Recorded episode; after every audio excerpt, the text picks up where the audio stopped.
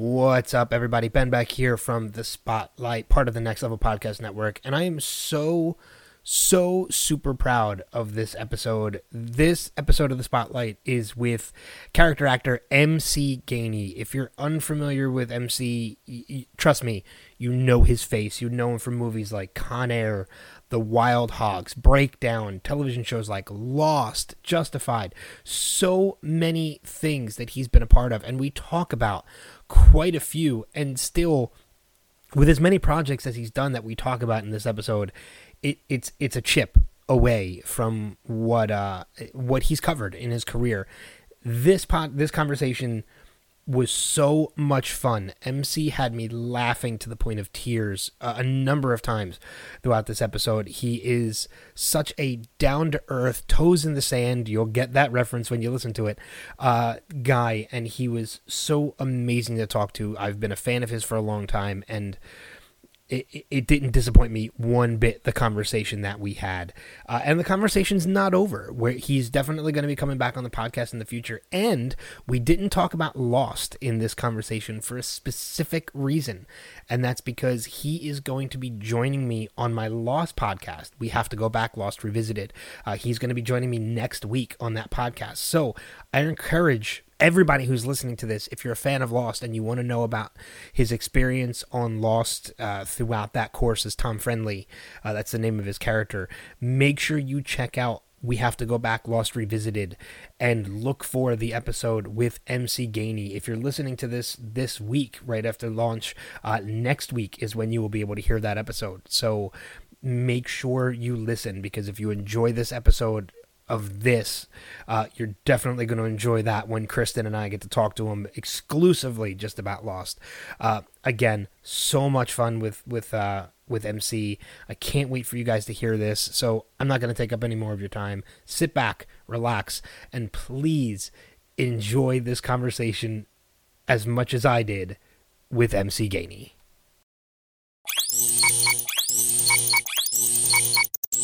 It's the next level.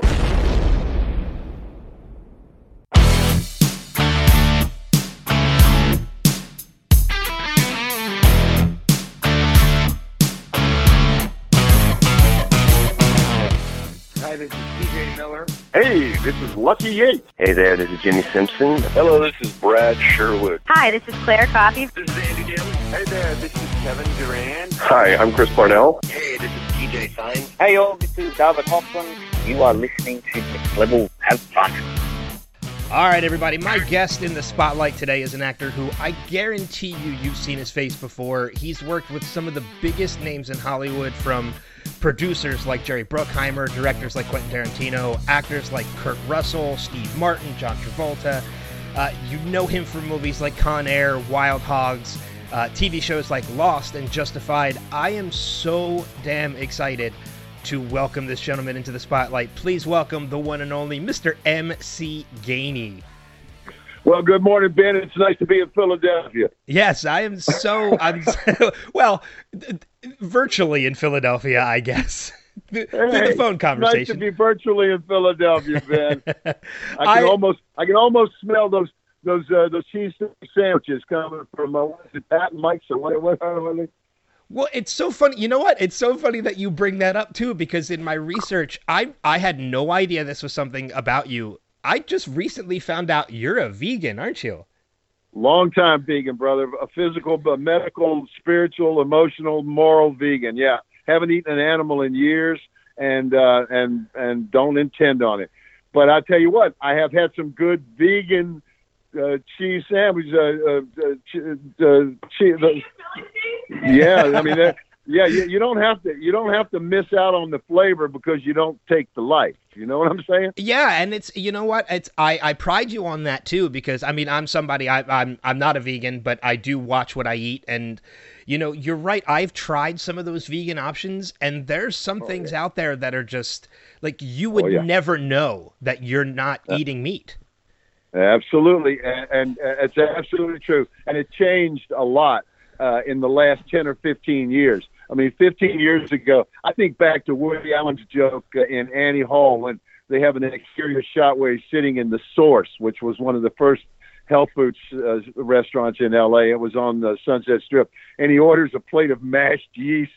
makes this, makes this terrible face, like, oh my god. Well, that's that's when I went into it. I thought that's what you had to eat was mashed yeast and and uh, chickpeas, and uh, and little did I know that uh, it was all going to come around. And now it's a question for me in Los Angeles: Do I want pizza?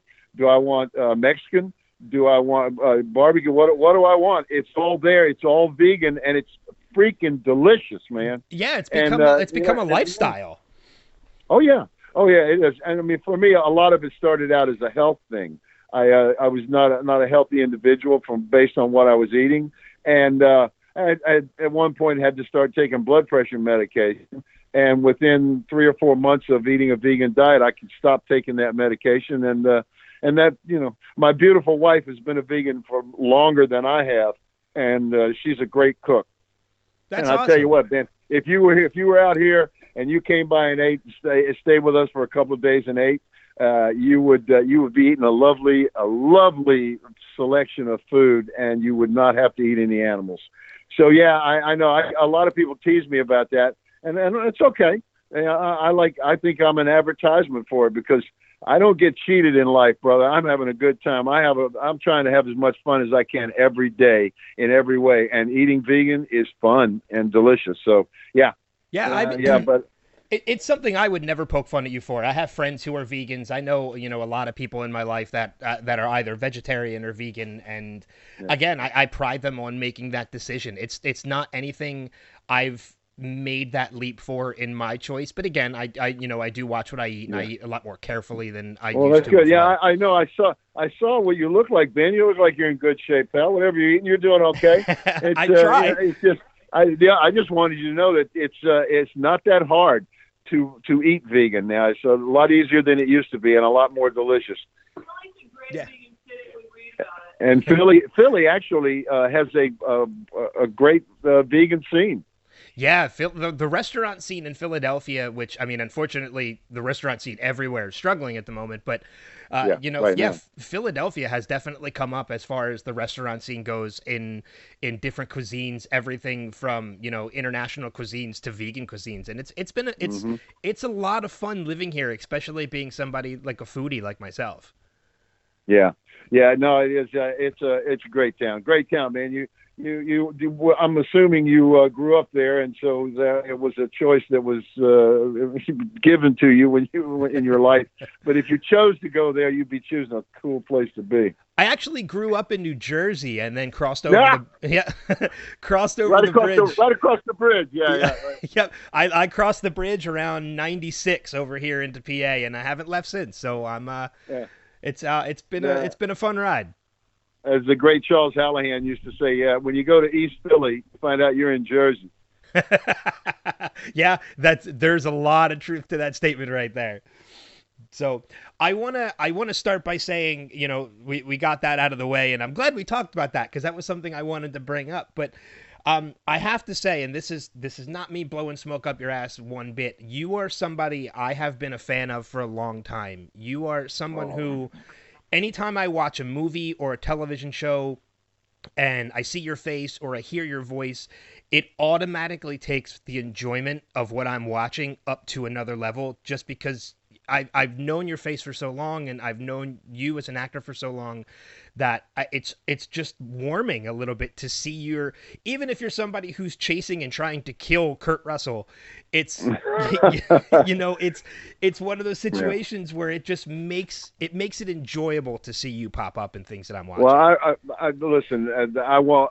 I, I don't. I've never had smoke blown up my ass, but I always thought it sounded like a good time. But I will say that uh, I appreciate that. That's very kind. I appreciate that, and uh, Ben, and and uh, if I'd known that, I, hell, I would have called you before. No, I mean- I, I really appreciate that, man. I have uh, I have a, a kind of face that uh, that uh, they knew what to do with me in this business. They had an idea of what I should be doing, and uh, uh, so I just sort of feel like I've just been really lucky to do it, uh, to be able to do it, and uh, I really appreciate uh, hearing from somebody that actually is happy to see me. I yeah appreciate that, bro. You know, your face is so recognizable. I mean, even it's not even that. I mean, like the moment you called and the moment you said hello, like I I got that feeling because your voice is just as recognizable to me as as your face is. I mean, going into something like Tangled, you know, where you hmm. played the captain of the guard, the moment you popped Yeah. up and your character started talking, I'm like, damn it, that's MC Gainey. Like I know exactly who that is. Yeah, you know what? You know what's funny? I got I got that job. I, I don't really do voices. I, I, that's I mean I have a lot of friends who do, and they're great at it. And I've never been able to get many jobs doing that. But uh, the the one of the producers of the movie Tangled was a friend of mine in acting school, and uh, uh, he called me one day and he said, "We've got this character in this movie, and he looks like you. Uh, would you be interested in doing the voice?" And I said, "Well, hell yeah, of course I would." And not having any idea what a uh, what kind of door that was opening, but uh, yeah. So I, I the funny thing is, usually you get a job, a voice job, because the way your voice sounds. I actually got that job because I look like that guy, or at least I, I used to. In regard to wearing like a 36 inch waist uh, waistband, I don't think I can fit in that costume anymore. But man, I love that character. And in the t- once they we did the TV series on the Disney Channel, uh, the captain of the guard was fleshed out. Excuse the expression. Mhm. And uh, you know, he had uh, he had a child, and and uh, I mean, it's like it was a wonderful character and, and so much fun to do. That uh, uh, man, I'm really I'm I'm all in on it now. I love it. I would rather do voiceover work than than almost anything now. Well, I think there's a lot more ease to the voiceover as well, too. I mean, because you know, in, instead of you know out on a set and you know weather weather conditions and things like that, you know, you're in a studio, you're mm-hmm. standing in front of a microphone, you're reading lines. So I think there's a lot more ease to things like that rather than you know Yeah, working there, on, abs- on there set. absolutely is. Uh, yeah, and you can you can uh, dress any way you want to. I, I'm uh, yeah. I, I there was a recently a guy talking about a wonderful in- interview he did with Marlon Brando years ago, obviously, and he flew to Tetiaroa in Tahiti to do the interview. And when he got off the plane, uh, Brando met him and pointed at his sandals and said, "You're wearing the wrong kind of sandals." Those are South American sandals. In in the Pacific, in the in Tahiti, that that's not what we wear. And he and Brando told him that amongst the people in Tahiti, the the amount of respect you got was really about the distance between your toes, Hmm. how widespread your toes were, which means that you weren't wearing shoes. Which you're wondering what the hell that has to do with Tangled. It's because I can be barefooted. I can go barefooted into the studio at Tangled and do the the guard. And anytime I can go without shoes, it's a beautiful thing. Now I'm going to tell you, out of out of respect for you, I put on shoes today. I only put on in days because uh, we're a lot. We're a lot. My beautiful wife and I are are uh, running around our house and you know and our our grounds of where we live and and we're barefooted a lot. And but today I woke up and said I'm going to put on some shoes and my pants while I'm talking to Ben. But I'm Well- telling you right now, I just took my shoes off, Ben, because you're so you're folksy and I like you. So my toes are now spread. And uh, if if we if you want to, we could do a we could do a little captain of the guard stuff right now because I got the costume. I do have to wear pants. You have to. I mean, you probably don't have to. I mean, I, I, the people I work with on Tango, if I went in and said I'm going to take my pants off, they probably would have said go right ahead because they're a wild and adventurous group at Disney, which a lot of people don't know. There are some some genius, free thinking, crazy sons of bitches that that do stuff at Disney behind the camera. Yeah, And, there's. uh, you look at some of those Disney projects too. I mean, Tangled is one of my favorites. I mean, I, I'm constantly getting into debates with my friends over, you know, there was the the the big Frozen uh, resurgence, you know, with Frozen and Oh. Frozen Two, and you know, I Yeah, yeah. I constantly tell my friends, I'm like, no, I'm like Tangled is still better than Frozen. Still to this day, Yeah, I still better than you, I appreciate that. I have to tell you that uh, when I when I first got to know Quentin, he told me that he loved that movie so much that he actually voted for Tangle on his Oscar ballot as one of the pictures of the year. He thought it was that well made, and uh, I, yeah, I, I dug that because I yeah I like it. But I grew up on Disney. I mean, back I, I'm much older than you are, Ben. I mean, back when I was a kid, Pinocchio scared the living hell out of me, man. I don't know if you've seen Pinocchio ever or if it's Oh, been yeah. a long time. I, Oh I've my God. Oh my God! Roll a big fatty, sit home and on, uh, late at night by yourself and watch fucking Pinocchio. It's almost as scary as the. it is, it, there, and there's some wild and crazy people that made those movies and drew them and colored them, and uh, it's just, it's uh, yeah, that's it. I I can't believe I'm having a wonderful conversation about Disney right off, man. Yeah, it's uh, uh it's it's a it's a good job. So I'm barefooted now, Ben. I'm ready. I'm ready, I, buddy. I, I what- appreciate that. I appreciate that you're getting comfortable for this, man. That means a lot that you're comfortable enough to take your shoes off, and that's I, uh. I am, man. I, I wanted to be professional here and, and be ready to talk, but it's just, it's just you and me, Ben. Yeah, Hell, I'm, I'm hey, barefooted now. I, I love having these. You know what? It's it's so funny. I'll, I'll bring this up. I very rarely bring this up on inter, on conversations, but I I treat these as conversations. I never treat these as interviews. I love to just talk one on one with people, and that's Yeah. what you know. That's what makes them fun. Uh, you know, a lot of people. I don't know if a lot of people remember this, but you know, we talk about how long your career is and working for Disney. Tangled is not your first foray with Disney. You were the No, limo God, no. driver. You were the limo driver in the Mighty Ducks. The Mighty Ducks. Oh my God. Yes, I was, and and knew nothing about hockey. I had no. I mean, I grew up down south. I'm a Mississippi, New Orleans, from that from that neck. And I, I had no idea what hockey was about. But uh, uh, yeah, Mighty Ducks. Uh, uh, Meet the Deedles. There's one that nobody nobody ever saw. The Country Bears. Oh, I mean, you know, it's like, yeah, I, I, I go way back with Disney. Walt and I, we were we were buds, you know. Not- Not really. Yeah, I mean, you, you mentioned growing up in Mississippi, you know, and, and looking into you know your backstory and things like that. I'm I'm very curious. What made you make the jump from being a mortician to an actor? Okay, mortician was not something I ever wanted to be. Okay, My mother, my mother was a wild and crazy broad. She was a lot of fun, and uh, she ma- she was married several times. And her last husband was an undertaker in a small town, and uh, be and and so I had to work in the funeral home. I had to do stuff. I had to be an undertaker's assistant. I had to be the uh, embalmer's assistant. I had to I, I pick up bodies, all that shit, and I couldn't stand it. I couldn't stand it. I and I was constantly trying to back out of it. And he really, you know, wanted me to to take over. He was a, an older gentleman at the time, and uh, he was in the third act. Let's put it that way. And uh, so I kept backing away and backing away. I couldn't do this. I couldn't do that. Finally, I wound up being the grave digger. I managed to back all the way out to the grave. and the reason I like that part of it is because you get out there and you dig the grave, you put the grass over the dirt, you put up the tent, put the chairs, put the flowers out, and then we would fuck off and go up in the woods while all the people came out and cried and all, and all that stuff.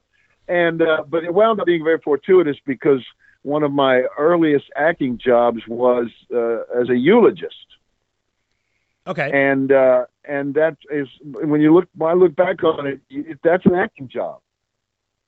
You know, yeah. you're I, gonna I, I tell guess somebody's life story at the funeral. That's eulogizing someone is an acting job, particularly if it's somebody you didn't know. it's, like being a disc jockey with three records.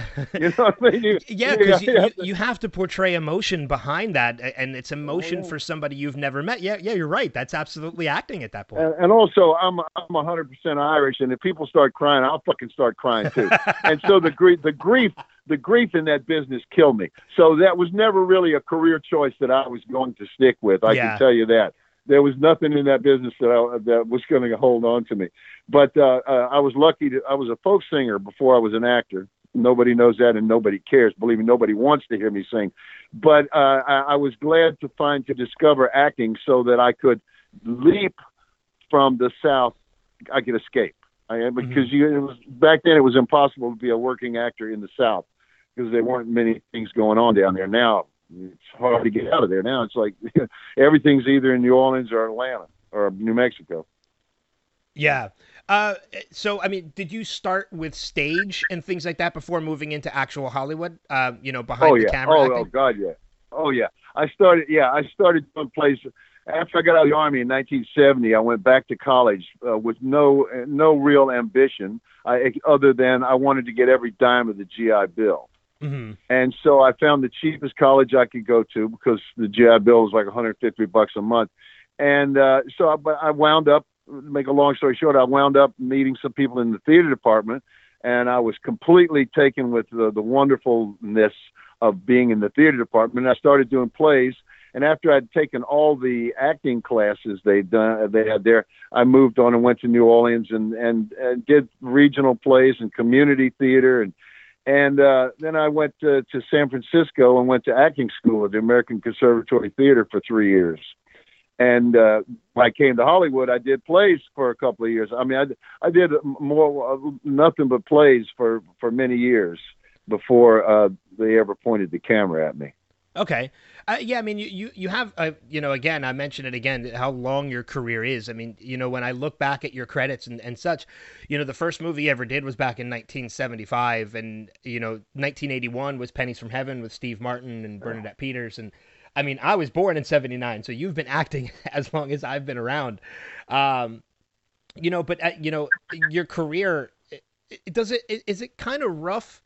Because I look at it, I, I, look at you as more of a character actor, and yeah, know, yeah, absolutely, As, so do I, and that's and that's all I ever wanted to be, and all I ever anticipate being. Okay, and I've been really successful at that too. I am a character actor who doesn't have to deal with the fame of, uh, uh, of you know, well, of more famous people. Yeah. Yeah, I mean, and that's what I was going to ask is if it, if it was rough just being a character actor, if it was something that's that's just what you wanted, because you're right, there are plenty of other actors out there who have made careers, very successful careers, out of just being a character actor.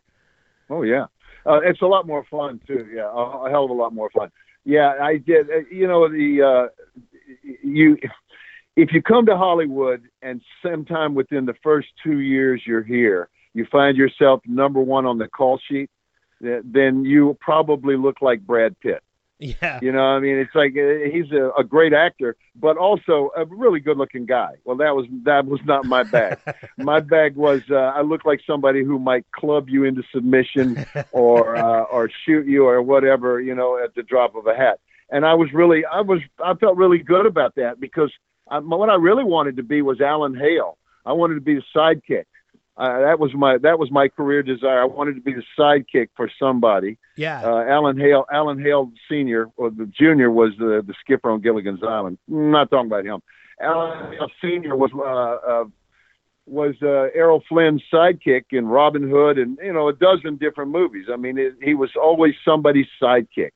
And I thought I, I just dug sidekicks. They were the ones I was interested in when I saw movies.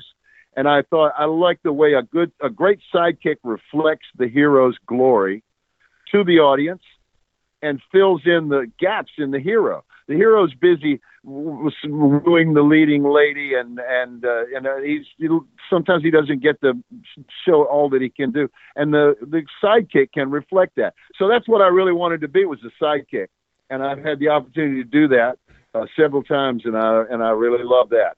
So yeah, yeah a character actor. Character actor is what I wanted to be, and I feel blessed uh, for uh, for being able to be that. Well, I mean, even there's a lot of other freedoms I think that come with being a character actor as well. And that you know, you mentioned the comparison to Brad Pitt, and that you know, Brad Pitt is somebody who you're right, he's number one on the call list, but he has to deal with paparazzi constantly, you know, and yeah. there's all that extra attention that comes with it. Whereas being a successful character actor like yourself, you have the option. You now you now have the ability to relax at home without being bothered. You can walk around freely to farmers markets and things like that without constantly mm-hmm. being bombarded with attention. But but you still have the success, you know, in, yeah. in Hollywood. I, I have I have enough attention focused on me by general people. Uh, uh, for many years, it was a question of uh, people would see my face and they would go, okay. They would say, uh, "Aren't you a fireman?" Uh, yeah, uh, uh or uh, "Didn't you put the roof on my uncle's garage last year?" They they knew they recognized the face, but they had no idea that I was an actor. And then as time went along, they would go, "Yeah, we I know you're an actor, but I don't. What have you been in? Don't know." And then it got down to the, once the iPhone came in. Yeah, now then it, it everything changed because somebody in a restaurant can see your face and go, "Oh, that guy was in." Oh yeah, he was in Justified, and so they can punch a few buttons on their phone, and now they know your name and who you're married to and when you were born, and, yeah. and they have they got your whole life story in their hand. So then it gets. It took me a while to get used to people saying, "Oh, Mr. Gainey, can you do Mr. Gainey, can that, whatever." But uh, yeah, you, you know, it's a funny thing. I never thought about this, but Brad Pitt is still still too famous to be a sidekick because in the, in the Quentin's last movie, uh, he was the sidekick, and he was brilliant. He was, was one of the greatest sidekick performances ever. When he looks out the window at Leo and says, don't forget your fucking Rick Goldman and, and don't fucking forget it. And don't let him see you crying and, you know, all of it. He was a brilliant sidekick. Huh? Rick Dalton, whatever. My wife, the other room. It, it don't uh, whatever Rick, whatever. And but he was a sidekick. It was a sidekick role. But he's such a star that a lot of people thought he should have been nominated for Best Actor as, as well. You know, because he dominates that movie. He's fucking wonderful. But yeah, I, I, I yeah, I, I can, I, I can't, I can't say that I have anonymity, Ben, Mhm. but I can tell you that my days of robbing liquor stores are over because I'm not going to get away with it, man. The guy's going to say, "Yeah, no, he came in and robbed me. He pointed a gun and robbed me. And it was it was that guy from Dukes of Hazzard." yeah. You know, it, uh, so I'm curious. You know, when you when you do walk out and you- you have those people that say like, "I know you're an actor, but I I, I don't know, I don't remember." what what do you think is the number one thing you're most recognized for? Well, okay. Let me let me say that uh, that's a tough question to answer. Me, by answering, let me say that I generally will will try to guess. Okay. what they know me from. So that gives me something to do. I generally will will ask them a couple of questions just to get them talking, so I can try to figure out maybe how old they are, where they're from. What I try to guess what they may have seen me from, and uh, sometimes I get it, sometimes sometimes I don't. But I would say it's changed from it changes from time to time. Uh, Lost was huge, of course. Yeah, of Justified course. Yeah. justify anything that the eyes have fallen on, you know, and nothing. Re- I, I don't think anything really compares to Lost uh, in terms of just the numbers. And the interesting thing to me about it was not uh, how many people; it was the different kinds of people and how they approach you. The Lost fans, I'm going to say, are were a more I'm going to say a more educated audience, and I don't mean in school terms. I mean they watched every episode of Lost very closely. Mm-hmm. They paid attention to who everybody was. They tried to they they paid attention to it in a way that maybe uh, people watching the TV series Dukes of Hazzard, which I did an episode of too, ma- that maybe they didn't watch that close. If somebody came up to me and said, "Oh yeah, I remember you because you were uh, uh, Earl on uh, Dukes of Hazzard, the TV show," I would be like, "Whoa, dude, you need to get out more." okay, I was in one episode, and all I did was hold the whole gang hostage, and uh, you know, I mean, but uh, the Lost people really, really, really were on top of that. The uh, strangely enough, the one that nobody ever recognizes me from, uh, maybe it's not so strange, is Sideways. When when I, I get a big kick out of telling people, that's where I like to go when people say, "What were you in?" I always go to Sideways because a, it was a very popular movie. A lot of people saw it, Yeah. and b, nobody was looking at my fucking face. So they say, "Oh no, you've seen me in a movie." Yeah. and they'd be like, "No, no, I have. I saw Sideways. Who were you in Sideways?" Aha! yeah. You, I bet if I drop more, my pants right now, you go, "Oh yeah, I recognize that crank right there." Yeah, exactly, yeah, exactly. You've seen more of me than you probably liked in yeah, Sideways. more than indeed, and that's the hor- the hor- horrible thing for them. Then when they realize there generally generally is a a realization that, oh my god, oh my god. Yes, no, that's one of the worst moments of my life was seeing you in that. Yeah, but fortunately, once they put it on TV, they came up with a lot of ways to to do that. I mean, I've seen it when they actually took a computer and put a black speedo on me, and I've seen it when they when they have a black they fuzz they have a black border on the bottom third of the screen. Uh, I mean, sometimes they just cut that scene out. so that if, if you saw it on TV, that you, that's not a problem. I, But, I'm uh, actually, yeah. yeah, I'm actually surprised they didn't make you shoot that scene twice because a lot of times nowadays, Mm-hmm. anytime there's anything with nudity, they usually film it twice, and they call them. I guess they're, they're called like air airplane versions, um, Mhm. so that they can show them like on network television and airplanes and not have to worry about you know censoring or, or cutting or anything like that. Yeah, yeah, yeah. Well, yeah, yeah. No, Alexander Payne would not have done that. Uh, you know, Alexander is one of these guys who's got his own way of doing things. It's a really funny thing. Alexander Payne and and uh, uh, and Quentin both have some things in common that I really like. Neither one of them uses wants to use a video village. Uh, they Quentin Quentin kneels down by the camera and you perform for him. He's watch. He's directing you from next to the camera hmm and he and he can do that because his DP Oscar Bob Richardson is you know he he knows what's supposed to be getting shot. So and Alexander's the same the same kind of way. So uh, yeah, they they have certain uh, things about them, and they have earned the right to do what they want to do. Clearly, Yeah. and uh, and they do and they do, and uh, that's you know that's part of what makes them so gives them the confidence they have. But yeah, I, I, I'm glad I didn't because it was bad enough to be naked. But if I'd been, you know, if I'd been wearing a speedo, that would have been that would have been embarrassing. I, mean, I truly was not embarrassed by this. I mean, I was tickled by it because I was in Alexander's first movie, and so he already knew that I was a fat fuck. It- I mean, it's one thing if you if you have a an athletic build and you're getting naked, you know, like DB Sweeney. DB Sweeney drops trout. he's uh, he's got nothing to be ashamed about. Uh, I should have been ashamed, but I was not, and I was really excited to do it because I thought I will never get the chance for the police department to block up a city street so that I can have the whole street. And they paid everybody on the street that to stay indoors. So you know, and I, as I was running down the street, I could hear them giggling. I could hear, I could hear children inside these houses giggling, giggling. Apparently, I, I mean, I could hear them laughing. I'm like, I laugh, you fuckers, go ahead. And uh, so I was completely with, without shame. Mean, when Alexander called, literally, he called and asked me if I would be interested in doing his being his movie, next movie. I said, yes, of course. He said, well, you, you may think about it. I said, I don't need to think. I, I want to.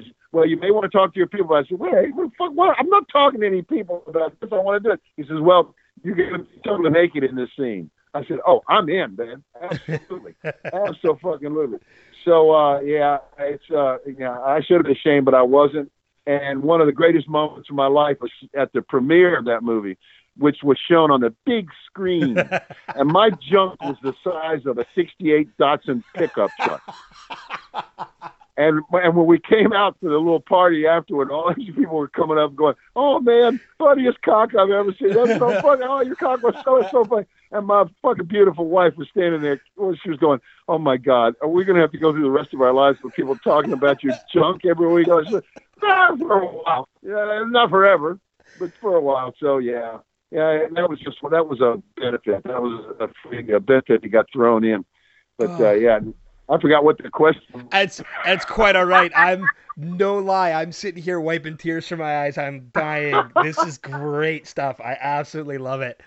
Um, yeah, I mean, you know what? While while we're on the topic of some of your projects, like there's a couple that I want to bring up specifically, just because I'm I'm huge fans of them, and you know, Well, if I've seen them, if I've seen them, I can talk about them. If I haven't seen them, I can talk about them. Well, so I mean, the first one. I mean, obviously you mentioned Lost already, and that's a big one. But we're we're gonna kind of hold that because you're gonna be joining me on my Lost podcast, and we're I just gonna indeed. we're just gonna be talking nothing about Lost. So, any of my audience members who are listening to this who want to hear the conversations about Lost, they're gonna go over to that podcast. But Oh, Um, I'll, I'll I'll spill the dirt. I'll spill the tea on on that for you, man. Oh, I can't wait! I'm so looking forward to that.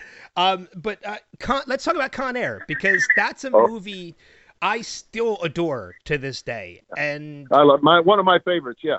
Yeah, I mean, and your Yeah. character Swamp Thing is, you know what? A lot of people don't think about this, but the more times I've seen this movie, there are times that I think, you know, when it comes to you know uh, Nicolas Cage's character and your character, if- if if one or two things had changed, that movie would have played out very differently. With Swamp Thing possibly having even been an ally of Oh, I oh I, I think he, he absolutely he absolutely was. And there's an example of. Okay, it's hard. I can't. I have to. I have to warm up for this a little bit. Okay, let, let me do it. Here's what I'm going to do. I'm going to start out by telling you. Ironically, we'll just briefly tell you that just before I did that, I did breakdown. Mhm. and breakdown breakdown was brutal breakdown was a cast of five people and so there was no social life in it at all and kurt had just done 16 weeks on uh, uh, escape from la and so he flew, he was in malibu. He he was picked up in a private plane in malibu and flown to location every day that he worked. And so he'd get there about 10 and he would leave about 2.30 so there was nobody to party with. Nobody want nobody want to have fun at night. And so it was a little bit of a fucking grind. And also, I, I starved myself down to 225 pounds and wore a long sleeve shirt in the desert. So it was a brutal fucking job. Mhm. So I flew directly from that location to the Con Air pre production camp. And when I got there, the first thing I heard was blenders in the background. Oh, on this, I mean, he had a whole, Oh, and I said, "Holy shit, people are making margaritas here!" and I walked in, and, and instead of competing with thirty fucking bad guys, we were all in the same Yeah. fucking movie. It's like Cool Hand Luke, man. You know, Cool was one of my favorite movies because of all the people that were in it. And to work together. Yeah. And so, so all right. So now we are in, and and and we're getting wardrobe fittings, table readings, and all this stuff, and we're having these makeup things, and people are getting these designing their own tattoos. They're saying, "Yeah, I want a black leopard on this one, and I want to I want a skull and crossbones on this on." And I'm thinking, "Fuck, man, I don't want to sit in a makeup chair every fucking." So I- I'm gonna, I got to get around this, and that got me thinking about how I could get around things. Mhm. And by that point in my career, this is in '96. By that point, I'd been doing it long enough that I was not scared to try to put my ideas into motion. And so my idea was that in the world, in this world of all these bad motherfuckers, I mean, we talking about with uh, some I mean, murderers, rapists, kidnappers, all these terrible motherfuckers. And of course, the worst one of all was what? The virus. yeah, Cyrus. How about how about how about, how about foretelling that that is right? Oh virus, yeah. the virus was the worst out of all of it. And okay, so enough about the virus. So I I decided to go a different way with it. So I said, just give me a marijuana leaf on the back of my hand. And they were like, really? That's it? Oh, yeah, that's it. Okay.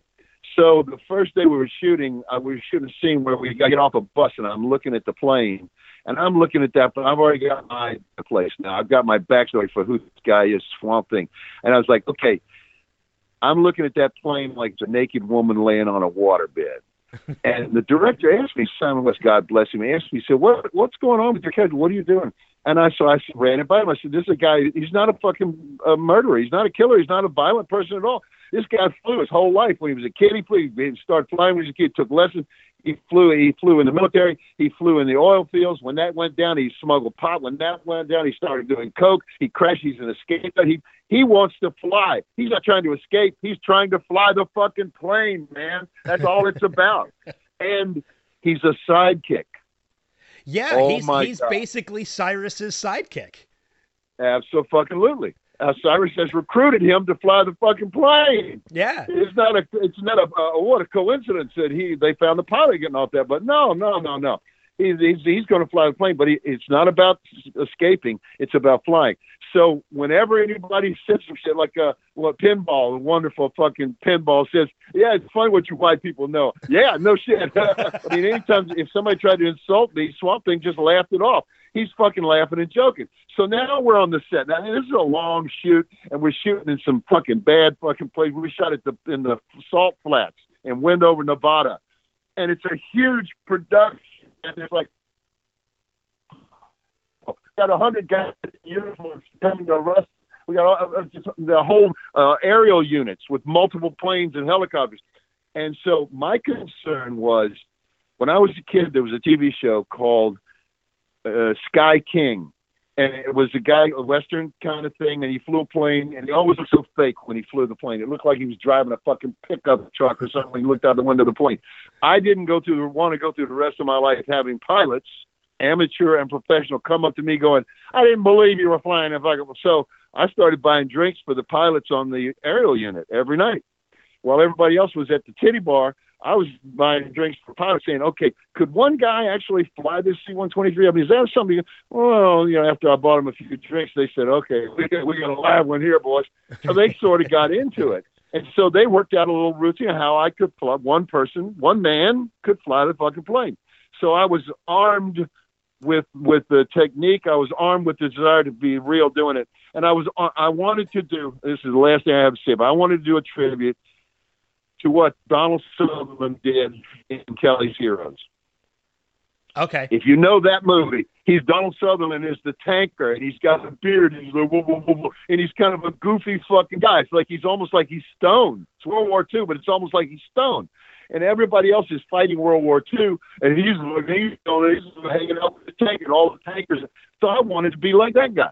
I wanted to be. He, he was Clint Eastwood's sidekick. I wanted to be like the sidekick. I want goofy. So Swamp Thing is completely not dangerous, never did it. And whenever there was going to be a battle, I would go to the director and I would say, Simon, you know, Swamp Thing would be on the plane. He'd be getting the, he'd be fooling with the plane. And he'd say, you're absolutely right. MC's wrapped. MC, you go back up to the hotel. So I'm up at the hotel in Wendover looking down over the salt flats, and you can see 10 miles down, and they're blowing up shit, smoke's coming up, machine guns. And these guys, all my friends would come in at the end of the day, and I'd be sitting there with a margarita and each hand and a joint in my mouth. They'd be like, You're not even going to be in this fucking movie. I said, What? No, I said, don't worry about it. That's my problem, not yours. Because I knew if you've ever seen a, pl- a movie that's on a plane, they have to keep going to the co- fucking cockpit, or else you forget you're on a fucking plane. Yeah.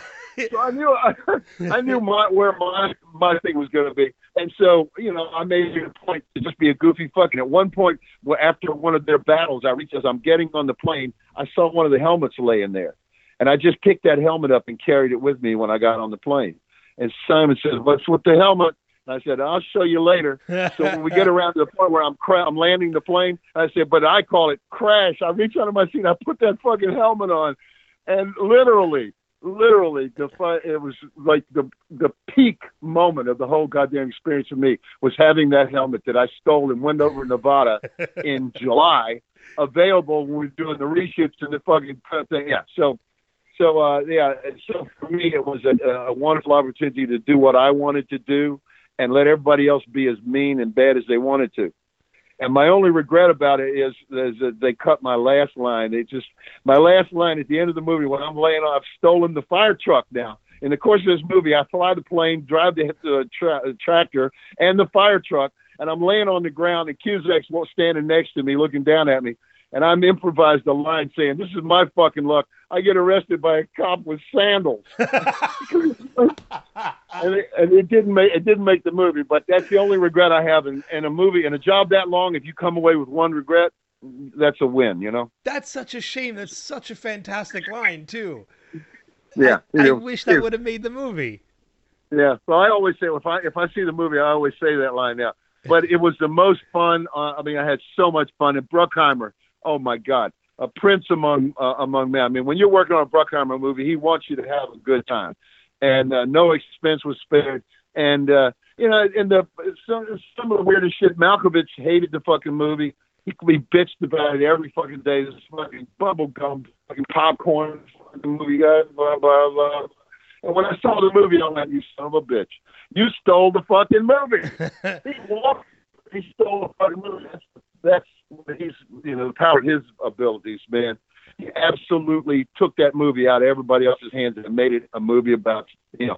And I, Yeah, I mean, and that's that's kind of weird too that he didn't like that movie because I, I mean, I mean, I guess it's not every every actor has their own personal preferences. The the no, no, he's, uh, he's, he's, uh, he lives in Europe. He lives in France. He's an incredibly intellectual guy. At that time, he was about making his own movies. The Dancer Upstairs. I don't know if you've ever seen it. I mean, he's he, he makes international, directs international movies of his own. He this uh, he's and has a clothing line. Has an amazing clo- men's clothing line. I mean, this guy's you know he's he's got other fish to fry than being a bad guy in that movie. But he, you know, he's when he wants to do it. Like you look at In the Line of Fire. yeah. Fuck, oh yeah. man. Oh my God! When he wants to break out a case, I'm a sick motherfucker. He can do it. Yeah. He just, I guess, maybe he just was in the mood on that one. And it, it could have been the sound of. You don't say fish to fry, but you were thinking fish. Yeah, I, I said. Did I say he has another fish to fry? Yeah, because he, he he was trying. He wanted to get some. He wanted me to help him, and I did my best. Because pre-vegan years, I did my best. I had a friend who had the largest catfish farm in the world, and he wanted to import catfish to his place in France and put them in the pond because he thought catfish would be a great thing in France because they like cream sauces and the catfish is a great fish to put a cream sauce on. Mhm. And so he did. I mean, that's what he's thinking about. He's not thinking about doing this fucking movie. He's thinking about He you just know wants what, to get how the he- what he catfish over to France. well, what got what can he do to his pond, his property in France? Yeah, so, but uh, yeah, Con Air, man, absolutely so much fun. Not the most, the number one most fun is one I have to talk about is was Club Dread.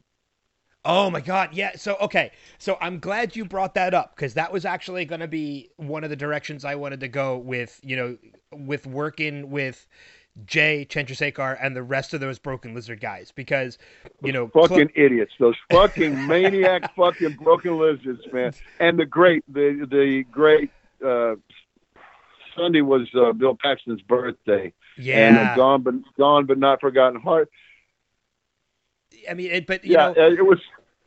yeah I mean working with those guys I mean you know you mentioned Club Dread that you were in that and I uh, you had a little bit of a cameo in the beginning of Beerfest. Um, Oh yeah, but you know what? I, I i i tell people this all the time. One movie that you are in with those guys that i think is so highly underrated is dukes of Hazzard yeah, I, yeah. Not know- a, not a, not what- not thought of as a broken lizard movie. no uh, not at even all though they all have parts in it. Yeah, no, but uh, yeah, uh, yeah, no. I, uh, once again, a lot of fun. Well, uh, you know, you're working with Willie. You know, you're gonna have a good time. Not, you know, it's like that. I was working with somebody I consider to be a saint in this business, and that's Bill Paxton.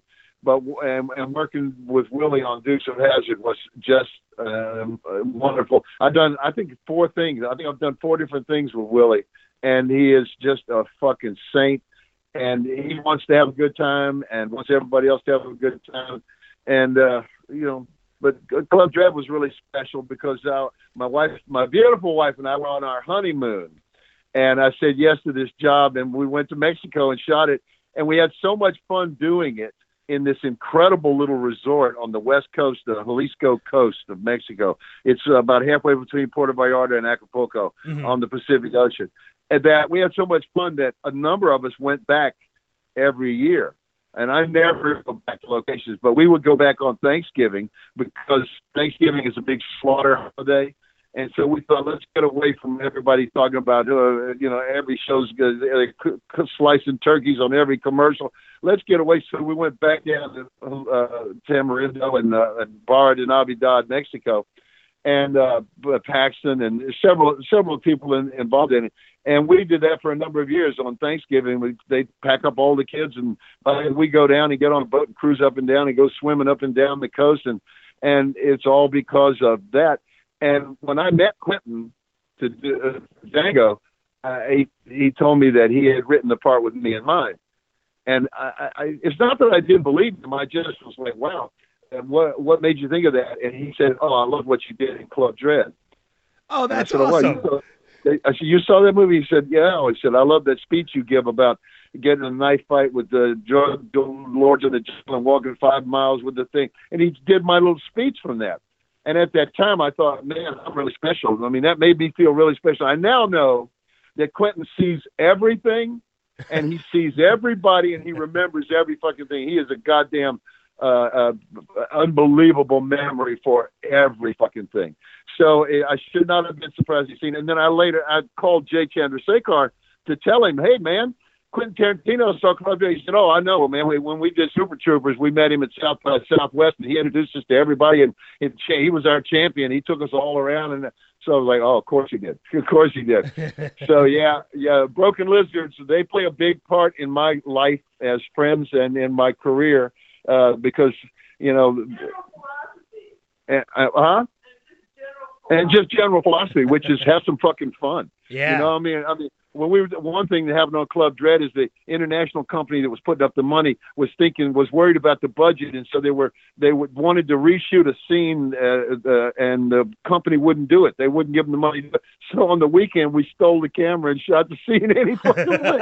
I mean, you know, it's like they're they're they are they're, uh, and the thing I love is that I was afraid at the time that they're gonna they are such good friends they all got to be working together because they were the only five guys in college, the college they went to, didn't know each other, but they all signed up for the comedy improv class. hmm They are the five guys who showed up in college, and they're still and they're still working together now. Super Troopers too, I think is one I would have killed to have been in that. I, I was doing a series in South Carolina, and I could not get. I, I just wanted to just be part of it because it's such a great fucking movie. Super Troopers too, unbelievable movie. Yeah, and you know, and Club Dread and Beer Fest and um, oh, uh, what's the other one that they did with um, with Michael Clarke Duncan? um, Uh, It's a slam, and and- salmon. Yeah, Slammin' Salmon. That's it. Like they're they're all fantastic movies, and you know, with Club Dread, I, I feel like you know it was the next one after Super Troopers, and you know, I feel like it was automatic. It automatically got that attention because of how successful Super Trooper was. Uh, Super Troopers Yeah. was. It, it did. It did. And and the company that put gave them the money, I think it was New Line, would, knew that they could give them three point five million dollars, and they can make a movie, and there was no risk involved because risk is what must be avoided in the film business at all costs, right? mm-hmm. Risk. They knew that they the loyal audience would they could get their uh, sell the DVDs, they could get their three and a half million dollars back. And when they went to them and said, "We want to do." Uh, we want to do Super Troopers 2 for more money. They said, well, you'll have to raise it yourselves. And they did. They raised, they crowdsourced it and raised it and made a movie and made a fucking killing because Super Troopers 2 made a lot of money. Yeah, I backed the Kickstarter on Super Troopers 2 because I was one of those. Did you now? I did. Oh, now listen to you, man. I knew that. I knew there was some other stuff about you I really liked. Uh, yeah. God bless you. I've been fans of those movies for a while too. So when I saw that they were doing a lot of that, you know, they, they were doing the backing themselves. I was one of those people that, yeah, I wanted to see that just as much as anybody else did. So yeah, I was a backer of of uh, Super Troopers too. Yeah, I, I, I was I was doing a series uh, in uh, South Carolina, and uh, it was I was so removed from everything that I I did I just was asleep at the switch. I wish I'd put some money in the fucking thing because I, I just knew I was. I told him I will act in it for nothing. Just let me get a let me get a week off, and I just I, I couldn't couldn't do it. But uh, yeah, I love the Broken Lizard, man. Those guys are fucking great. Fucking Yeah. great stories. Like yeah, it's like if the Marx Brothers had been able to make the movies they wanted to make, you know. Yeah, exactly. Um, you know, going back to, to Dukes of Hazzard real quick, and then there's one other movie I want to talk to you about before we, we wrap up for today. But, um, you know, I you know you, you mentioned working with Willie, and you know when I first heard, I was a huge fan of the of the television show. I unfortunately I was so young when I watched it that I don't remember the one episode that you did.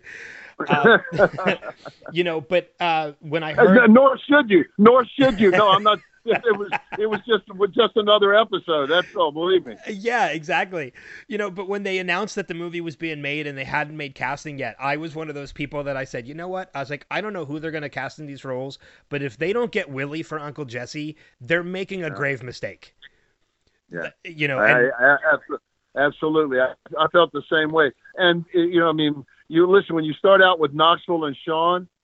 Oh my fucking god! Yeah. You know, what I mean, and Willie, you're al- you're already there, and and my beloved, uh, our, our, our my godfather, our our fucking great friend Burt, as uh, as boss. I mean, yeah, it, it was an amazing thing, and and Warner Brothers did not want me to play that part. They wanted James Best Uh, or they wanted me to do James Best thing. Woo! They wanted me to do that, and I wouldn't do it. And I told Jay I won't do it, and he said, "No. That's you know, we we had too much respect for what James Best did to just do a that's stupid." I decided to make my my sheriff or whatever his name was. What's his name? I Roscoe. forgot his name. Roscoe. Roscoe, yeah. Yep. I decided to make my Roscoe just a disgusting fat fucking pig cop. I mean, I, I got the I had the the biggest gun, the silver on the hat, silver on the boots, is every fucking thing about it. You know, just trying. I modeled him after this sheriff that used to hassle me all the time in Mississippi, and uh, I just wanted him to be a disgusting, hate, loathsome son of a bitch, and let everybody else, you know, carry the comedy. You know, dig the comedy because uh, that's what it was about. And, and when I at one point I had to make it real, and my manager wanted me to put scene from the Dukes of Hazzard on there. So I went and found I found a, uh, a Latin a Latino uh, version from HBO Latin hmm where, where my voice had been dubbed in in Spanish, and I put that on my film. the guy who did the guy who did my voice in that was it was disgusting. I was. I mean, it was great. So uh, yeah, it's uh, it's a, a good movie, and uh, man, I had a lot of fun doing that one. And, and once again, another really big fucking production, man Yeah. big production. And uh, my, one of my favorite things was sitting on Willie's bus with a whole group of people, and uh, joints were being passed around, and I tried to pass the joint to uh, to uh, Daisy Duke, and uh, she said, "I don't smoke pot." And I looked at her. I said, "Are you breathing in and out right now, babe?" because You, you, you, who is that talking to Willie? You can't tell. That's Burt Reynolds sitting there. Oh, you can't tell because it's smoking something. For God's sake. So she laughed her ass off, and I realized that she's a great kid, and she also was pretty stoned in the moment. You know, I don't smoke it, but I will breathe in and out on his bus. But, but I'm fucking saying, I mean, it's like uh, we, we love Willie so much. My wife's birthday is on Groundhog's Day and uh, I'm sorry, my beautiful wife's birthday is on Groundhog's Day, and uh, uh, we, we were celebrating her birthday. Had a big party and uh, with Willie and Burt uh, uh, on uh, on her birthday during that production. And then the next year, when it was her birthday, we were back in L.A. and Willie came and. He was putting the club, so we all we all Jay and Sanderson, we all all of us went out and celebrated her birthday. And next year, I was doing a movie in Albuquerque, New Mexico, on her birthday, and she was there. And we came out of our hotel, and Willie's bus was parked in the parking lot. he was he was performing at some casino in Albuquerque. So for three years in a row, we celebrated her birthday. And what?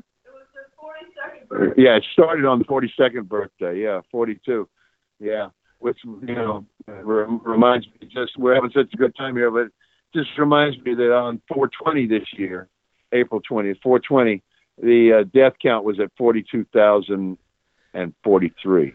Yeah, it's you know it's it's a rough time in not just I you know I, a lot of people say it's a rough time in the country, but it's a rough time in the world because it's it's Rough a time. world, you know it's a worldwide pandemic that we're all It we're all trying to get through It together, and it's you know it's, it's and, every- and and nothing's ever going to be the same. I mean, No, if we're going to go on all. and we're going to keep being happy, but it's like you know, nine eleven changed flying. You know, you, you, I remember I used to go to an airport and just walk in, and people would go and you take somebody to catch a plane, and and you you say goodbye to them at the gate, or you meet them at the gate. And I mean, you know, there's shit. There's a lot of shit that's going to change.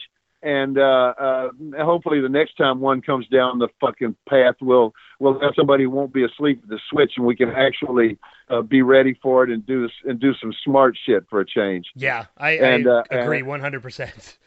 Yeah, and it, it just saying 42 just reminded me of that because that's what Douglas Adams said. What's the meaning of life? 42 in Hitchhiker's Guide. So, uh, the uh, uh, lest we lest we be accused of just laughing and joking in the and forgetting our forgetting ourselves. Uh, I am talking to you uh, from my home that I cannot leave. And you are, I'm sure, when you have people on, you're you're all practicing safe social. Oh, I every distancing? everything I do is either via phone conversation, Skype, or Zoom. So it's you know we're That's pretty safe, buddy. Yep, yeah. That's, that's that's sex right there, man. Hell yeah. And and can I just say how much? I had no idea you could put Skype and, and Zoom on one computer. Oh my God, that's amazing. so, uh, so uh, as we're wrapping up, what what what did you say for last? We're going to talk about Lost another time, but what? Uh, I hope I didn't use up all your time. No, but, no, uh, no. It's it's fine. I, and uh, I'm actually thinking to myself, there's so much more I could talk to you about. So I, I want to bring up one more movie, but I'm kind of hoping, you know, even you know, we're going to talk about Lost on the Lost podcast, but I'm kind of hoping maybe sometime down the road I can have you back on again, and we can just talk about a bunch of other Any, stuff. anytime you want to, Ben. I'm going to give you my number, and you call me. You can leave the manager out of it. That poor woman's got enough to do trying to trying to keep, trying to do what she does. I'll give you my number. You call me, and we'll work out a time. I'll be glad to talk to you, Ben. I, I this is a lot of. I enjoy this. It's fun, man. Yeah, it's fun man. to talk to. And you know what? You know, in the time that we're in right now, people need other stuff to kind of keep their mind off of everything that's going on, which is why I love doing Yeah. stuff like this, and I love talking to people like you. And, Well, I, I I always I always enjoy uh, what happens. You know, letting people know what happens, what's behind the scene. Is you know, if there's somebody that really lo- loves Con Air. And they're gonna take that. They're gonna say, "Holy shit, man! Yeah, that's uh, this is that. Here's some inside dope on what was going on in Con Air." You know, I mean, uh, it's like uh, it, I, I I will enjoy talking to you about anything you want to talk about on any subject. And one of these days we'll talk about sports because I saw you had Jack O'Halloran on there. I know I you're did. a sports fan. yeah, I know you're a sports fan, baby. yeah, man. I got to tell you, my friend, my friend Charlie Hallahan, uh, who was, as I told you, you got to Google Charlie Hallahan. You got to Google him. You need to know about him, Ben. He was a great Philadelphia guy. He uh, he had a number of heart attacks, and one of the first one was in 1983. It was on April the 8th, which is the anniversary of the day I got out of the army in 1970. And he and I used to get drunk on the anniversary every year. We were getting drunk, and he had his first heart attack, and he had quintuple bypass. And the day he had his quintuple bypass surgery was the day Moses Malone won the NBA championship Wow. for the 76ers. Wow. And when he woke up, his wife and I were standing next to the bed, and he said, "Hey, honey, I love you, darling." And he looked at me and said, "What happened?" I said, Moses brought the ring home.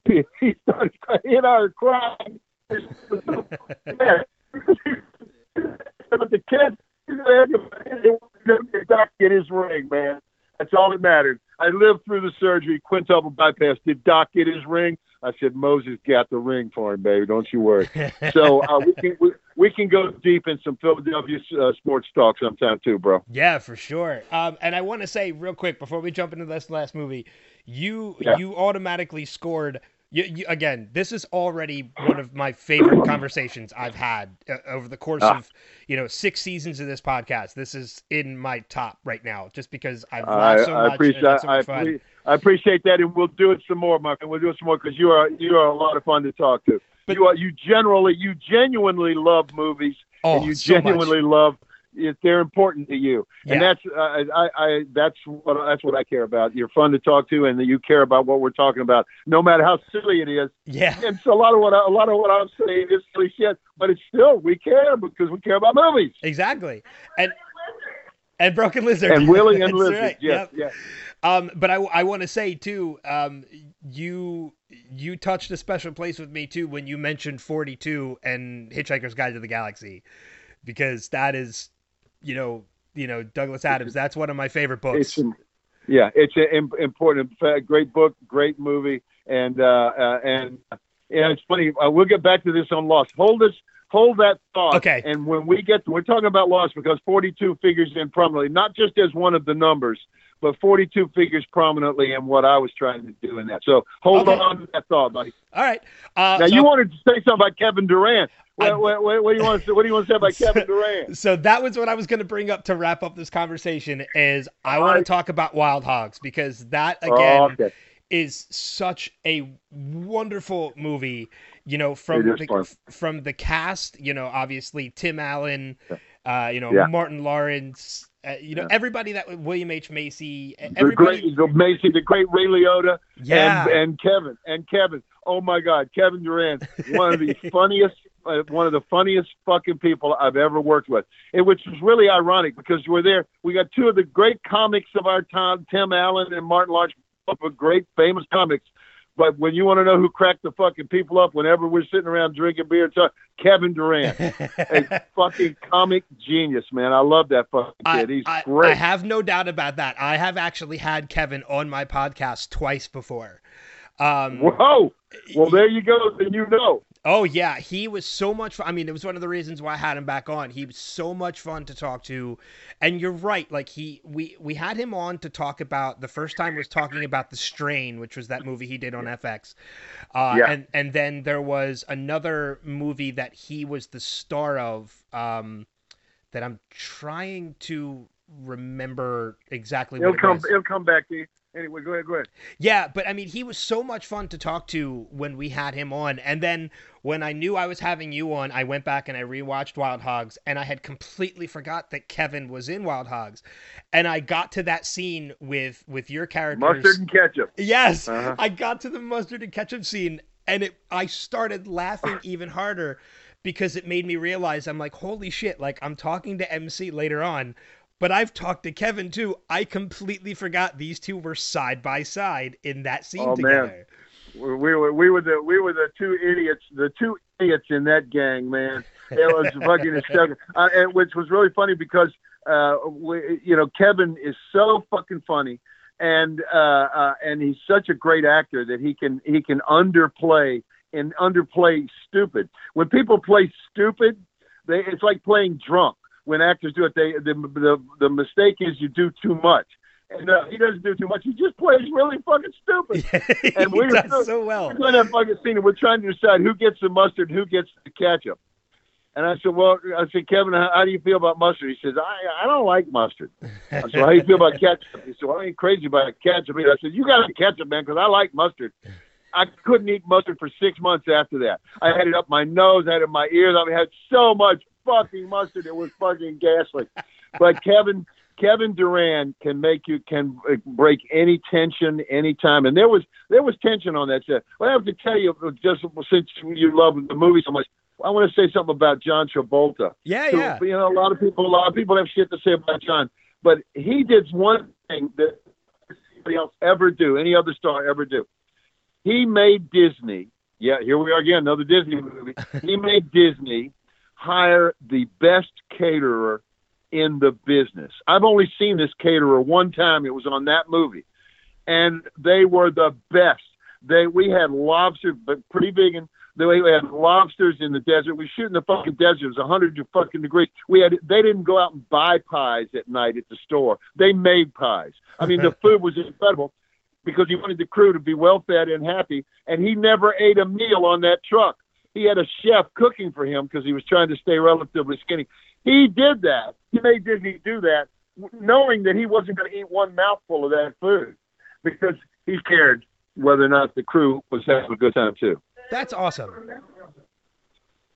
Yeah, it was just an an amazing thing, an amazing gesture to do. And I I met, I met John before uh, through an, another movie I did, but I, I just was so overcome with that. It was like that's a sweet thing. And if I ever get to be the guy that can make the studio do something, I'm gonna make them take care of the crew and make them feed feed the crew well too.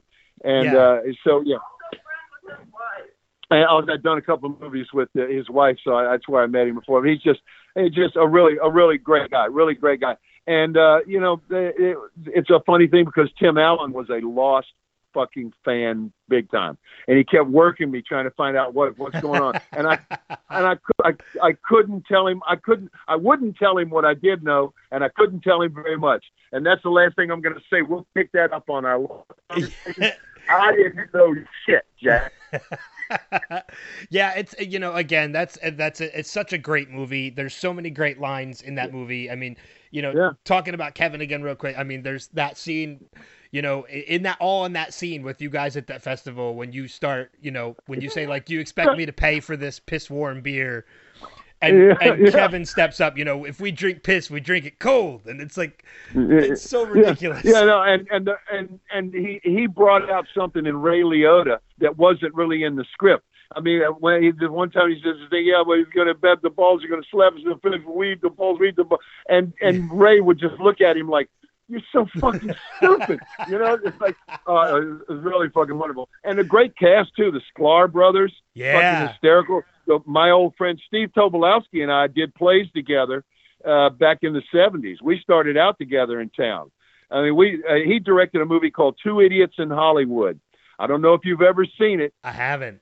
it, you you got you got to find it. It's out there somewhere. Two Idiots in Hollywood, uh, with an amazing cast, uh, and all of us were unknown at the time. It was a play that we did in L.A., an equity waiver production we did for almost a year, and somehow the they got the money and we shot the movie.